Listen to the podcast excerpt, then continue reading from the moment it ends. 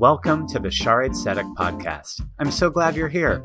Here you'll find a live recording of just about every sermon, Devar Torah, teaching, or story from our Erev Shabbat and High Holy Day services.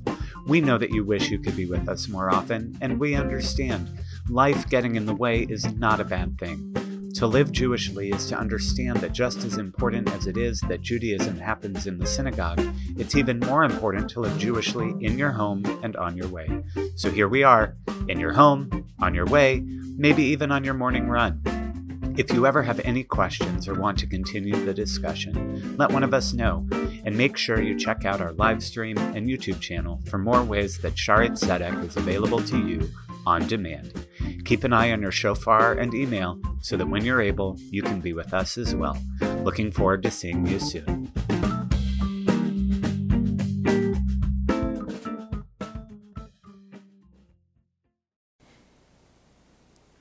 In a distant land and time, a voice comes to Avram, a man who has lived who had lived 75 years on this earth. And that voice tells him, Leave everything you know behind the house and home that you've built, the safety that you've found in this place, the certainty you've had your entire life that, you've been do- that what you've been doing is the right thing to do. Go to a place you've never been, which I, a complete stranger, will show you. There, I, the God you have never met before, will bless you with wealth, offspring, and a powerful reputation.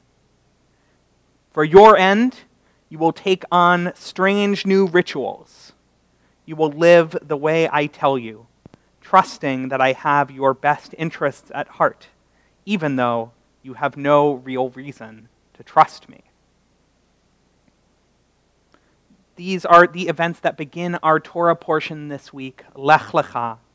And God opens this whole dialogue to Avram with those words, Lech Lecha, go for your own sake.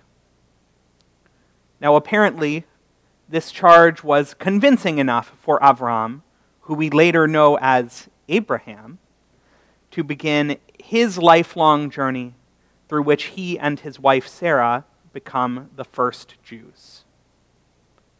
But the path that Abraham's family followed from a place of comfort to the promised place that God would show them did not end with them.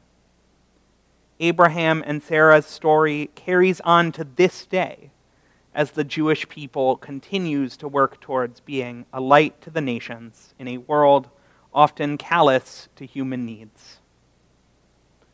I think it is fair to say that most of us find ourselves in a difficult or tense historical moment. We may be experiencing fear or anger or sadness. We may just be tired.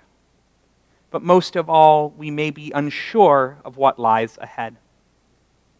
Tonight, I want to look at the values that, in my mind, have defined us as the Jewish people and have guided us along our journey. They are the solid foundation of who we are. Let's begin with the beginning. Two weeks ago, we read about the creation of the world in Parashat Bereshit. When God creates humankind, we are told that God made the first humans B'Tselem Elohim in God's image. What does this mean? Being created B'Tselem Elohim most likely refers not to our physical configuration, but to our inner characteristics. For Maimonides, the 12th century Jewish philosopher, we are like God in our ability to think. For Joseph B. Soloveitchik, a great American rabbi of the 20th century, being made in the image of God means possessing creativity and curiosity. My favorite explanation comes from Rabbi Abraham Joshua Heschel as he explains the Jewish prohibition on idolatry. The reasons that graven images are forbidden, he says, is not that God has no image, but rather because God has just one image the image of every breathing and living human being. What does this tell us? That we can find God in the face of every person, and therefore all people are worthy of the same dignity and respect that we offer to God. No human is any less human than any other. No human is an insect or an animal or a statistic, nor any of the things some may say to make people different from them seem less human. From this premise, the Mishnah declares that anyone who destroys a single life has destroyed the equivalent of the entire world. Nothing has a higher value in our tradition than each and every human life. Later in the Torah, the terms of the covenant are laid out more extensively, including a system of justice. In Deuteronomy chapter 16, we read, You shall appoint magistrates and officials for your tribes in all the settlements that Adonai your God is giving you, and they shall govern the people with due justice. You shall not judge unfairly, you shall show no partiality. You shall not take bribes, for bribes blind the eyes of the wise and upset the plea of the just. Tzedek, tzedek tirdof Justice, justice shall you pursue, that you may thrive and occupy the land that Adonai your God is giving you. Alongside the establishment of a court system that treats everyone equally, we are told to pursue tzedek, which means justice or righteousness or fairness. How does this play out when the Israelites settle in the land? everyone in a community contributes to a common fund from which the poor and hungry are fed.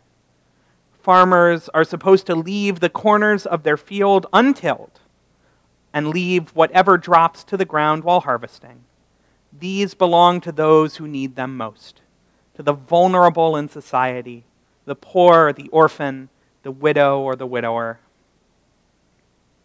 The Torah here is telling us about a particular kind of justice, one that is so important that the word is repeated twice. When there are people on our streets going to bed hungry and unhoused, we have not pursued justice far enough. Until every single human being has what they need to survive and thrive, we cannot truly call ourselves a light to the nations.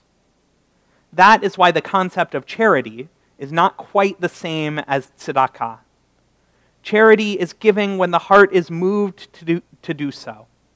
Tzedakah is giving to those who need it because it is our obligation and our purpose to create a fairer world.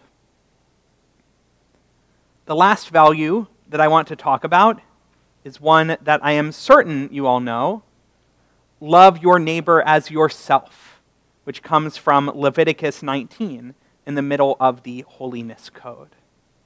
Now, it sounds simple, but it absolutely is not, which is why Hillel rephrased it as What is hateful to you, do not do to your neighbor. It's a little bit different. That, I think, is a rule that most of us can surely follow. It just requires a little bit of empathy.